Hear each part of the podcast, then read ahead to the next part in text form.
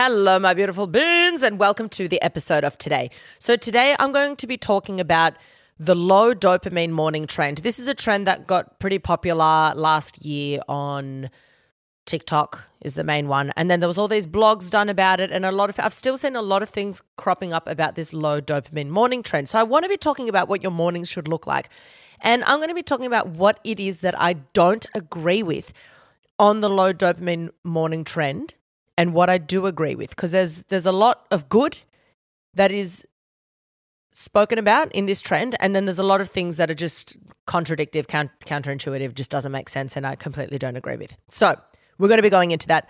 We're going to be talking about that um, I also do recommend that after listening to this, if you're super interested, you then go and listen to, I will quote what episode it is, but my dopamine episode, which talks in depth about the neurochemical dopamine.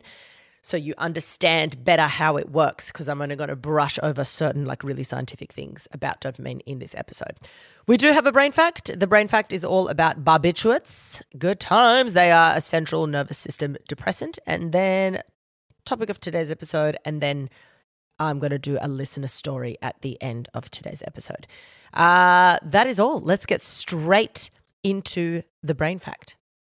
Okay, so the brain fact of today is all about the sedatives in the barbiturate family group. Barbiturates. Lol. So, what are they? Barbiturates are a class of drugs that are intended to treat insomnia and also seizures as well.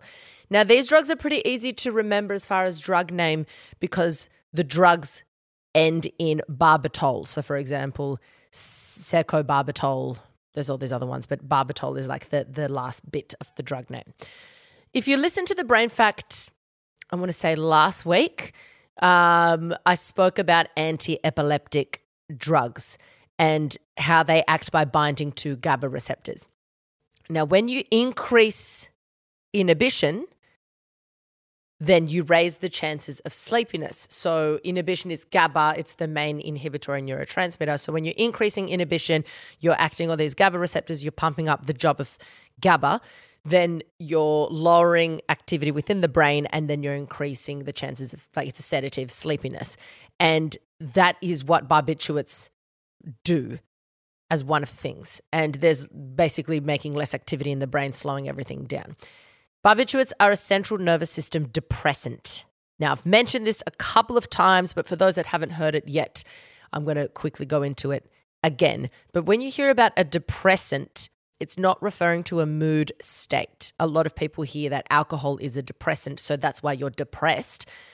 Not at all. That's not the case. A lot of people drink alcohol and are absolutely like thrilled to be alive. So, what it actually means is that it is depressing your nervous system. So it might make you sad, but that has got to do with your life experiences and what you're experiencing at that moment. When people are drunk, they're either sad or happy or whatever, but it doesn't make you sad.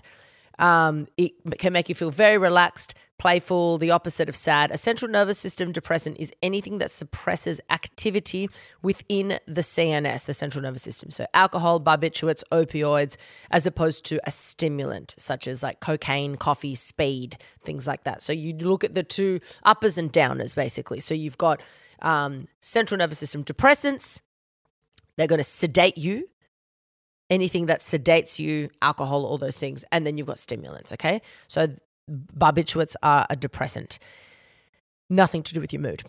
And taking too many depressants can be very lethal as it can cause something called respiratory depression which is where there's not not enough activity within the parts of the brain that control breathing and therefore you're not getting enough oxygen because it's slowing down. You're breathing too much. You're not getting enough oxygen. Your heart's not pumping as fast as it should be pumping and or, or, or, as strong as it could be pumping and then this among other things can lead to loss of consciousness or death. Now there's a lot of central nervous system depressants and that sounds really really hectic but not all central nervous system depressants have the same strength. So the reason for this is that sometimes a central nervous system can only a depressant sorry a cns depressant can only slow things down to an extent and then that's kind of it. That's kind of what it does. It can only reach X percentage of receptors, and then it's not going to do more than that. So, not all CNS depressants have the same strength, and this is dependent on the class of drug and it's also dependent on the dose. Now, GABA receptors are found on chloride channels on neurons. So, I've spoken about last week, I was talking about the gates that open and close on the surface of the cells that allow the influx of ions into the cell to change the concentration gradient of like negative charged or positively charged. That's all in last week's brain fact. But these channels have receptors on them, in this case, GABA receptors. And when GABA binds to these receptors on the channels, the channels open, allowing negatively charged chloride ions to enter the cell. This hyperpolarizes the cell and therefore it lowers the chances of an action potential or it lowers the chances of the cell firing. Okay, that's what GABA does. Now, GABA is quite interesting because, no, not GABA, sorry. Barbiturates are quite interesting because they're dose dependent. When you give a low dose, you have, you can induce sleep, you can suppress seizures. When you have a high dose, it can work as an anesthetic, and it has been used as an anesthetic in the past.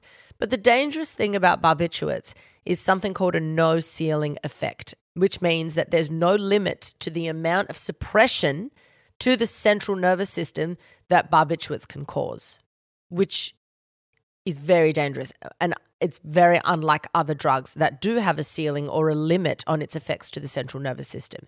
So, this is what, what makes barbs so dangerous and why they're not often prescribed as there are much safer alternatives. You, I reckon that now you'd only be prescribed barbiturates if other treatments have failed, and it would have to be in a very controlled, you know, environment how it's prescribed. Um, there is also with barbiturates a tolerance threshold. So a tolerance threshold means that you need more and more of that drug to achieve the same result every time. So somebody that's been using barbiturates over a long period of time is going to need to up that dosage more and more and more to get the same effect as in over someone who's using it for the first time. And this is actually the case with quite a few drugs that humans take, recreational or prescription. An alternative to barbiturates is benzodiazepines, which I've spoken about before on a brain fact. And yeah, they're just really generally prescribed if other drugs have been found to be ineffective, uh, but they're just really not the first line of drugs used to treat seizures or insomnia whenever possible. They should not be combined with opioids or alcohol or any central nervous system depressant because if you are you know having a central nervous system depressant that might have a ceiling but it's still depressing your nervous system and then you go in and dump a barbiturate on top of that, which has no ceiling and it's dose dependent. So it depends how much of that dose you have. You could then cause severe problems, including loss of consciousness or even death. And to wrap it up, there are famous people that have died of barbiturate overdoses, and they are Judy Garland, Jimi Hendrix, Marilyn Monroe. They're the ones I found, and heaps more as well. Um, and also interestingly, the members of, if you guys have ever heard of the Heaven's Gate cult, where this cult leader basically gave everyone within his group this lethal dose of something called phenobarbital and coupled it with alcohol, which is also a central nervous system depressant, um, which, yeah, just aggressively depressed their CNS and they all died. So, pretty fucked up, but that's the brain fact of today. Good times. Okay, so let's get right into the topic of today's episode, which is all about the low dopamine morning trend. So, what is it, and should you be aiming to have low levels of dopamine in the morning? And does that even benefit you? So, I'm going to talk about what is the good behind this trend, and I'm going to talk about what I don't like it, and I am going to talk about at the end what I would recommend you to do around dopamine levels in the morning. Now, before I start, I want to say that there are things with this trend that I do agree with. Quite a few things that I agree with. But there are certain things I don't agree with outright, and there are certain things that the what they're suggesting is good, but the reason behind it is actually wrong how it's been explained in a lot of videos that I've watched mainly on TikTok and a lot of blog entries on like big publications, okay? So, let's break it down in this episode. Firstly, dopamine has a bit of a bad rap in popular psychology. So do a few of other neurochemicals, such as cortisol. But cortisol's for another day altogether. Um, but this idea of trying to lower dopamine, or what's commonly used is detox from dopamine, is ultimately pretty ridiculous. And I'm going to explain why. I'm going to be talking about why aspects of this this trend is actually very healthy for you. And it says that this trend was started to help people with ADHD and how that's really helpful and how then a lot of people have jumped on the bandwagon of that, people who don't have ADD, but how they've also found it really helpful in their mornings. Um, so I'm going to be talking about the good and bad of it and what doesn't add up and what doesn't make sense and what does. Let's begin with dopamine. Dopamine, among doing a lot of things in your central nervous system and in your body, is heavily involved in reward seeking behaviors. That's where it gets its bad rap because it's very closely linked with addictive behaviors. But it's also crucial for movement and it's crucial for the consolidation and formation of memories, and then a whole bunch of other things that it does within your brain. And while it's true that certain behaviors and addictions will take over these pathways, spike your dopamine levels beyond what's natural, create this addictive loop where it feels like you've got little to no control, it's still not ideal or it's not a good idea to be going on a dopamine detox. Firstly, because it's not possible. Secondly, because dopamine actually helps you do so much within your day. It's not just there for addictive behaviors and for the, this high feeling, not even close. It's it's crucial for alertness, for attention, for all sorts of things in your day, movement, everything, okay? Wakefulness. There's this belief that dopamine serves only to seek out the things we like. And the brain is addicted to this rush that dopamine provides. And then it seeks out these behaviors to get the dopamine rush again and again. And it keeps us going back and back and back, which then becomes detrimental because we get all these addictions and then we can't focus in any other area of our lives. Now, people online in these videos and blogs that I've like gone through so many recommend on this trend taking away altogether behaviors that will spike your dopamine. They say certain foods, the internet, the aim is to get rid of any excess dopamine so you can go back to living a normal life. Part of this is true. Limiting behaviors that are addictive is a good thing to do. But this, some people are recommending like a 24 hour detox. That 24 hours isn't going to do much at all. And dopamine alone is not fully responsible for addictive behaviors. There's so much more that goes into it. And trying to limit dopamine as like, oh, this is the devil, this is the cause of it all, altogether would hypothetically affect all other areas of your life as well, like executive control, your planning and motivation, movement as well, all these things. So let's first talk about what is this low dopamine morning trend? What does it entail? So the suggestions are no phone usage in first thing in the morning. I love that. Um, to go outside, go into direct sunlight, not have caffeine first thing in the morning when you wake up, read a book. Basically, it's it's suggested that you have a slow morning as to not have any high levels of dopamine and cortisol released. Everything's got to be slow, no stimulant, low stimulant morning. No, like you're not working out, you're just cruising, all of the above. Now, doing all these things in the morning is fine. There's actually nothing wrong with everything they've suggested. No caffeine for the first start of the day, no phones, getting in direct sunlight, you know, relaxing, all of that. Nothing wrong with that. That's great. And if that morning trend works for you, fantastic. What I'm here to talk about is the arguments behind that trend, which I absolutely do not agree with a lot of them. So, a lot, another thing that's mentioned a lot is this is cortisol. So alongside dopamine, in all these blogs and videos that cortisol is mentioned as well. So I am going to tap into cortisol a little bit in this episode. What I disagree with is that people are saying that you need to start slow and that is going to be beneficial for you and exercise should not be done. If that is what you want and that is what you prefer, then good for you. But I don't like the idea that it's being recommended not to exercise in the morning because exercise induces a spike in dopamine and cortisol and that that's detrimental because it's absolutely not detrimental. It's actually very good for you. And if you want to know more about this, there's a lot of episodes on Huberman Lab um, who talks about the science behind the importance of exercise in the morning and that spike of cortisol and dopamine and why it's so good for you. Exercise induced dopamine exercise induced dopamine release is very different to behavioral or chemical addiction induced dopamine release. You cannot compare the two.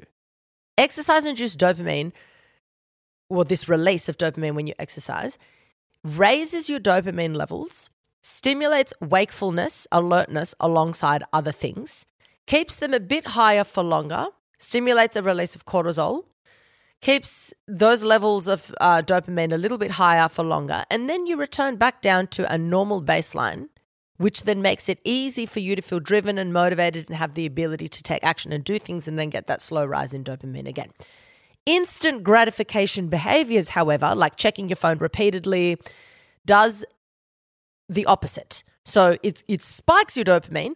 And then because it's a quick instant gratification, it spikes your dopamine. And then your levels of dopamine drop below baseline.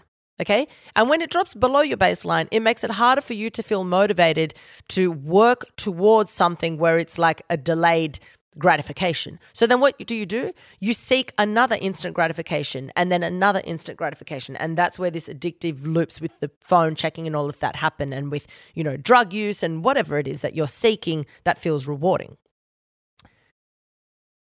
And dopamine levels are essential for the feeling of motivation and drive, but getting them in an instant gratification way is what's going to drop your dopamine below baseline. And that's not the way to do it. But to say that you need low dopamine in the morning, I would strongly disagree with because going by that argument of you need low dopamine in the morning, then my question would be when then should you have high levels of dopamine? Right? Because certainly not at night, because then that's going to keep you more alert. Then what in the like what why the best time to have a good spike in dopamine and in cortisol is in the morning because that is when you need to be alert to kickstart your day, right? I fully agree that you shouldn't be engaging in addictive behaviors, but the trend should almost be called low instant gratification behavior morning trend. That's what it should be called. It should have nothing to do with a low dopamine, okay? And this idea that you need low levels of dopamine in the morning is absurd, okay? Now, we are trying to, like, obviously, this trend is trying to avoid spikes of dopamine that go up really quickly and then drop below baseline and leave you feeling more unmotivated. I'm guessing that's the point of the trend, which is great. And that pretty much is all addictive instant gratification like behavior. So that's drugs, impulse shopping, gambling, sex when it's more ad- addiction based sex, like sex addiction. Um, phone usage, technology usage in general, social media, video games, those kinds of things. And for kids, what's kind of looked into is like cartoons that change scenes every three seconds or less. So you'll notice that there are some cartoons that are more slow paced and more intense, and there are other cartoons that are like scene change, scene change, scene change, colors, everything changing, you know, like flashes. That can be quite, you know, addictive for children and it can get them quite, um, you know, intense around not wanting to watch anything but those really like fast scene things. So, children, adults, we all have it. We all have these like, instant gratification things that we like to engage in. Another thing regarding exercise has got to do with the fact that it's going to raise, and, and this was mentioned in a lot of blog articles and, uh, you know, on these forums and on, on videos, that it's going to raise your cortisol levels in the morning. And that's why you should avoid exercising in the morning because it raises your cortisol levels in the morning. I even saw videos online and articles saying that if cortisol is high in the morning, it may continue throughout the day. Cortisol should be at its highest in the morning. A, a, a spike in cortisol in the morning is what helps set off a healthy circadian rhythm. I spoke about the circadian rhythm a couple of episodes ago. Exercise will in, increase cortisol, and that is not a bad thing. Okay? Exercise induced cortisol is not a bad thing. High levels of cortisol chronically due to stress is, and I have, have a whole episode on stress and the effects of stress on the brain can't remember the number of the episode, but and I speak about cortisol and all of that in it. Um, but this idea of cortisol being bad is ridiculous. So cortisol helps you um, stay focused, take action, um, act on something. It helps the fight or flight, but it also helps with performance. So it's so beneficial when it's used in the right manner, when we're just living, you know, a balanced, healthy lifestyle. Cortisol is crucial in the mornings. It's what helps you sleep better, because of that whole circadian rhythm. And if you get that good release in the morning, then it like tapers down, tapers down, and it's, you know, way lower at night when you shouldn't be having it. Um, another thing is that exercise induced cortisol actually helps you lowering your cortisol levels below baseline overall. So the beauty about cortisol is that it's there when you need it and it spikes when you need it. It's there in the morning when you got to be alert and then it, then you want it to have, be dropped below baseline. If you're someone with chronic stress, then that's going to be sitting high or chronically high all the time which causes a lot of disease and causes a lot of issues with your sleep and your mental health. Exercise is one of the best ways to lower your cortisol below baseline after you exercise. So you get the spike in cortisol when you exercise. The same goes for a sauna. And then after the fact, it drops below your baseline. You're a lot calmer, you're a lot, you know, happier, your moods are better, and you sleep better. The exception to this is if you're someone who is absolutely thrashing your body, training like a fucking demon, never giving yourself a rest, then you might find that your cortisol levels are elevated higher than normal because your body is under stress without adequate recovery. But if you have a good balance of exercise, sleep, and recovery days, then overall, exercise is a great way to lower your cortisol below baseline when you don't need cortisol. Okay, so something that I do agree with is that excessive stimulation, excessive being the key word, stimulation should be limited in the morning, not completely removed, but limited. Big tick for that one. So, not being on your phone, big tick for that one. Totally agree with that. Um, but another thing that I don't like is it talks about within this dopamine detox, it actually gives examples of ways to raise your dopamine levels in this supposed detox. For example, direct sunlight. So it explains that part of this detox is to go out in the sun, get direct sunlight, chill, read a book. Direct sunlight in the morning is a great way to give you a healthy rise in dopamine. So that's just counterintuitive in that trend. You should get direct sunlight in the morning. It's a great way to spike your dopamine levels in a healthy way, but that's not detoxing you of dopamine. Another thing that I read is that the reason why you shouldn't be on your phones is because of the blue light, and that is not really accurate in the morning. So, well, let's look at this blue light idea. It states that you shouldn't be using your phone for the first hour of the day because of the blue light that it emits. And it states that this blue light will spike your dopamine and then you're going to get a come down shortly after. Blue light is what the sun emits. It's a fucking wavelength, okay? So I think people think, "Oh my god, it's the phone, it's it's unhealthy, it's this and that."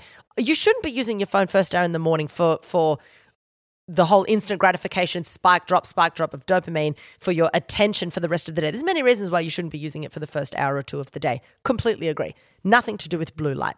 That only comes into play in the evening Blue light emits dopamine, and dopamine helps you stay alert and awake. Blue light is phenomenal for your mood, for your attention. It's emitted by the sun, and the sun is one of the best things you can do in the morning, early, first thing you wake up, direct sunlight. One of the best things you can do for your mood, for people with mood disorders, for depression, for focus, for attention. There's so much that comes out of the blue light that is emitted from the sun, and that's the same wavelength that's coming from your phone and your screens, okay? So, it sets your circadian rhythm. It does everything. Blue light in the morning, great for your circadian rhythm. Low levels of blue light or just low levels of light in general at night is what's also going to help get your circadian rhythm nice and settled. I don't think it's beneficial to be avoiding blue light in the morning. I think that that's actually counterintuitive. People are supposed to feel awake in the morning. I don't agree with the trend that makes you eliminate all things that stimulate you in any way, shape, or form, because that is just not how humans operate. You are supposed to be at your greatest levels of alertness and stimulation in the morning. That is why your body releases na- the highest amount of cortisol in the day is in the morning because your body knows best. And unless we're fucking with our systems, and you know screwing our sleep and doing all these addictive behaviors that is when your body naturally will produce the highest level of cortisol because it needs you to be alert in the morning and that tapers as the day goes down so this idea of thinking that stimulation is bad in the morning i don't agree with because it goes against what your body needs so getting in the sunlight getting blue light you know, feeling awake in the morning is due to cortisol, dopamine, and blue light from the sun. Blue light suppresses the release of melatonin, which is the neurochemical that helps you fall asleep. But melatonin only starts to increase again in the evenings once the sun has set. So that is why it's recommended to lay off the devices and lay off these blue lights and all of that in the evening because blue light interferes, that wavelength in particular interferes with the production or a higher level of production of melatonin, which is what causes the onset of sleepiness and helps you fall asleep. It's not some evil wavelength of light that should be avoided at all costs throughout the day. So, this idea of avoiding the phone in the morning, 100%, but that's more for your attention and for those spikes in like pulling your attention all the time and, and then making it harder for you to feel gratification on anything else because you just filled your morning with instant gratification. But it has nothing to do with blue light. Um, it's just it's just a short wavelength of light called blue light as opposed to a different wavelength of a red light. Now, it also states, and you might hear this, that this trend of avoiding or lowering blue light helps with SAD, which is seasonal affective dif- disorder, which is a type of depression that is seasonal, as in when there's lower light or less daylight hours. But it's absolutely contrary to that because studies show that exposure to sunlight first thing in the morning, which is blue light, will aid in the symptoms of seasonal affective disorder and lower the rates of seasonal affective disorder as well. And you, if you look at studies around countries where there's you know months and months of a lot of darkness and months and months of a lot of lightness there's a harsh contrast in the mood disorders and what's experienced when there's high sunlight lower levels of mood disorders and depression people are in general happier and then when it's really dark all the time people report being you know stressed sadder seasonal affective disorder, all the above. So it's there's a clear correlation between sunlight and mood and it being beneficial, and that is blue light.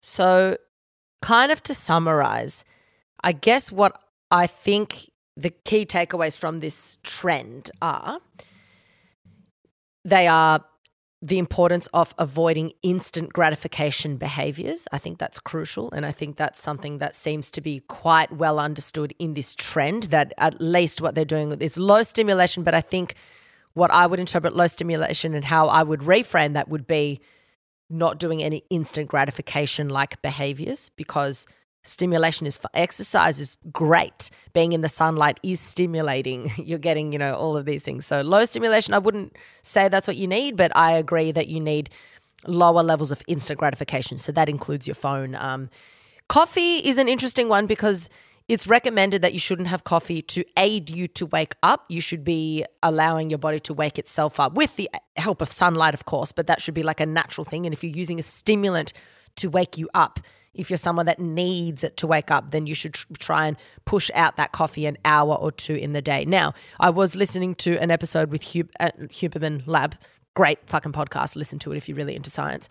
And he was actually talking about. I'll, I'll find. I'll see if I can pull the episode for you guys and share it on the stories. But there's so many of them. But he talks about the fact that if you have coffee within the first hour of your day, it kind of plays around with your stimulation and and your um circadian rhythm instead of going out into the sun and instead of doing those things that are going to wake you up naturally. And it might make it harder for you to f- start falling asleep later on in the day because you're not getting that natural waking up with cortisol dopamine.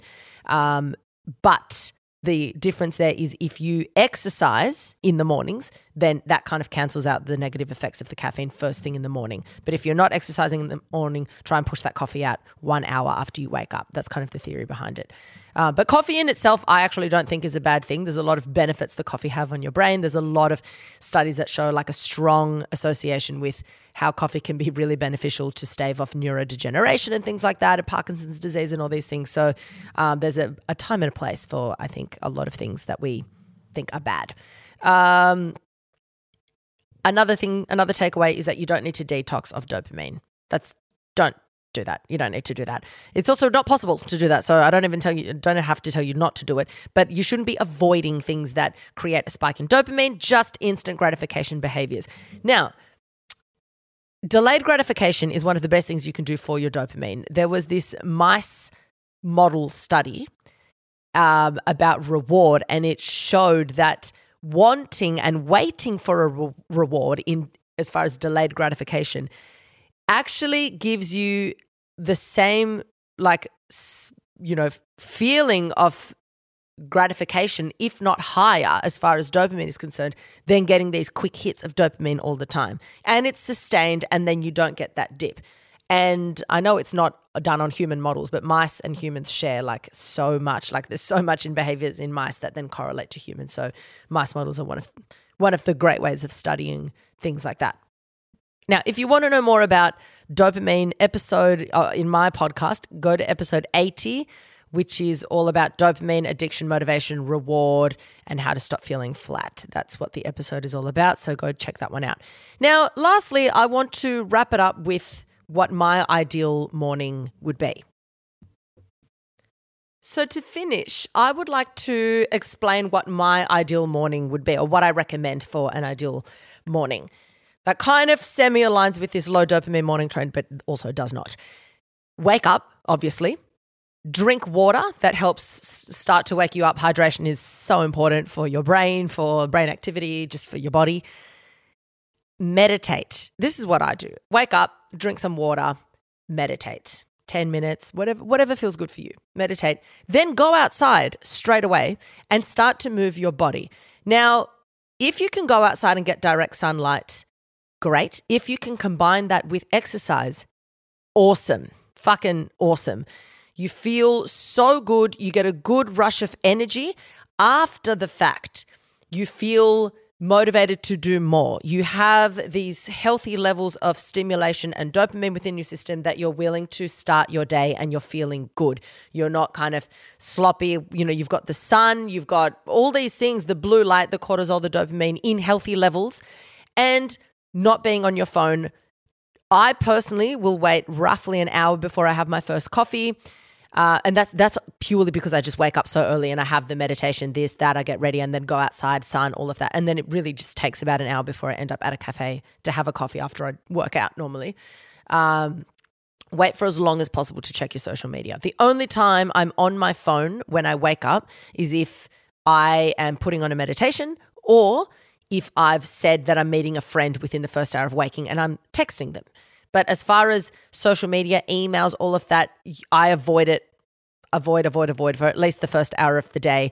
And then then it's just very, very scarce. I might go on social media to like post a story that I was with my friend and that's it, but I won't be scrolling. And then I won't actually get onto actually using my devices in social media and all of that until like past 9 a.m. in general. So we've got waking up, drinking water, meditating, getting outside in the sun and moving your body. If you can make that exercise outdoors, walk, jog, whatever, something on your balcony in your backyard, great. That's a really good way to set the tune for the day. Um, avoid coffee for the first hour if you can, just so you are stimulating yourself naturally without a stimulant as such.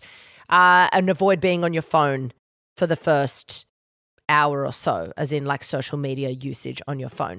These are this is to me like the best way to start the day. And then if you want, if you someone that eats breakfast really early, I normally wait a couple of hours before I eat. I'm just not hungry in the morning, so I wait a couple of hours and then I might have like a smoothie or some, or a lol a croissant. Um, but that's how I start my day. And I highly recommend that that's how you start your day. Try your very best to not get on the phone purely because this is instant gratification behaviors. Anything that's instant gratification behaviors is going to make you feel less inclined to do something or to take action on something later on in the day. Okay, so as far as this low dopamine um, detox trend, all of that, you're thinking, instead of low dopamine, you're thinking low instant gratification mornings. That is the aim of it. That's what I would recommend based on the literature, based on what, what these studies are saying, based on the importance of blue light dopamine and cortisol in the mornings and why that's actually beneficial for you of a morning versus in the evening. Um, yeah, so if you have any questions around this episode, please jump onto the Facebook group and ask away, and we can have a conversation started there. That would be amazing. Thank you so much for listening. I love doing episodes like this, really enjoy it. Um, and now we've got the listener question. Okay, the listener question. Hi, Alexis. Thank you so much for all the content you produce. It gives me life. My listener question is based on my relationship. I'm 22 and he's 21. We've been together for over two and a half years now, and I have no doubt that he loves and cares for me. Otherwise, I know in myself I wouldn't be here with him. However, he has been struggling to come to terms with some sort of, to, sorry, he's been struggling to come to some sort of peace of mind with his sexuality. He is bi curious and has not had the healthy experiences in his life to find out where he stands. And I think this is something that is lingering in the back of his head when he is out socializing, etc., without me. We've had conversations in the past saying that I'll be there to support him. However, my fear is getting hurt in this journey of his. I've suggested a polygamous option for a relationship, but it doesn't sit comfortably for either of us. I've even suggested a break, but he replied by describing me as home and would not want to break out because of this. I'm worried because in a few months, we'll be parting ways and trying out long distance to continue pursuing our career aspirations and goals. We're both very proud that we can trial this journey of growth in our relationship. My fear is that he'll be in a social situation where his curiosity might take over, and although his intentions have never been to hurt me, I'll hurt anyway. The last thing I want is for him to repress himself and have regrets later in life, which will ultimately hurt me. Thank you for reading. Looking forward to hearing from you. Okay, firstly, you are extremely mature. Thank you so much for writing that. And you seem to be such a mature and understanding and open person. So, this sounds like a very, very healthy dynamic within that relationship. I think that's very cool. I think that you're facing something quite challenging here because you know, obviously, you know that there's something that he genuinely, it's like something that he needs to tap into to discover and you're worried that with him saying, no, no, no, I don't want to have an open relationship and I don't want to have a break, then you're thinking, well, something's got to give here. And is it going to be what he wants to do and explore, or is it going to be the relationship? Um, and so that's a fair that's a fair thought to have. I guess the next point, if you're if you're certain that you don't want to have a break, despite the fact that he's like, I can't have a break, I can't, I can't, I can't and you're at peace with that and you're like, okay, fine, we definitely need, we'll stay together. I guess the next thing you should say to him is because you also don't want to be sitting at home freaking out that he's going to go off doing something. You know, th- this is his opportunity to explore, to do these things. You've spoken about it, you're open about it. This is something that you're both on the same page about, which is the number one most important thing in a relationship. So I guess what I would say, I mean, if I were you, I would push harder on the on it being open temporarily going by what that sounds like, just because it seems like this is something that it's just he really, really, really wants to explore. And he's so young. Both of you are. And actually, age doesn't really matter because it could be at any point. But to have this awareness at that age is phenomenal. And it's probably a shame to then have this awareness and then not explore these things, yet instead suppress it. That's what I'm saying about the age thing. I guess if you're not going to go on a break and if you're not going to um, have an open relationship, then the only thing you can do from this point is to have a really, really heartfelt conversation with him and just say, the only thing I will request of you is your honesty because I can handle honesty. I can handle the truth. Don't ever protect me from the truth because it is not your job to protect me from your own actions. It is your job to be open about your own actions when we are in a relationship and when those actions affect me and the relationship. So I only ask you to be completely open and transparent because we're going to try and do this long distance thing. And of course, we're going to try and be, um, you know, we're not having an open relationship, we're being monogamous. But if something happens where that goes down the drain and you've, you know, found yourself in an encounter that you absolutely have to explore and you've gone and done that thing, I expect honesty and the truth because then it gives me a choice of what to do, you know, and hopefully you'll be in a situation where you don't where if he does come to you and he's honest about something that happened you won't be angry about it but you'll be more like well this is kind of what i saw coming and at least i've been told at the first instance instead of it being hidden from me, you know, because I think that from what you're saying, it looks like something that he absolutely has to explore based on this letter.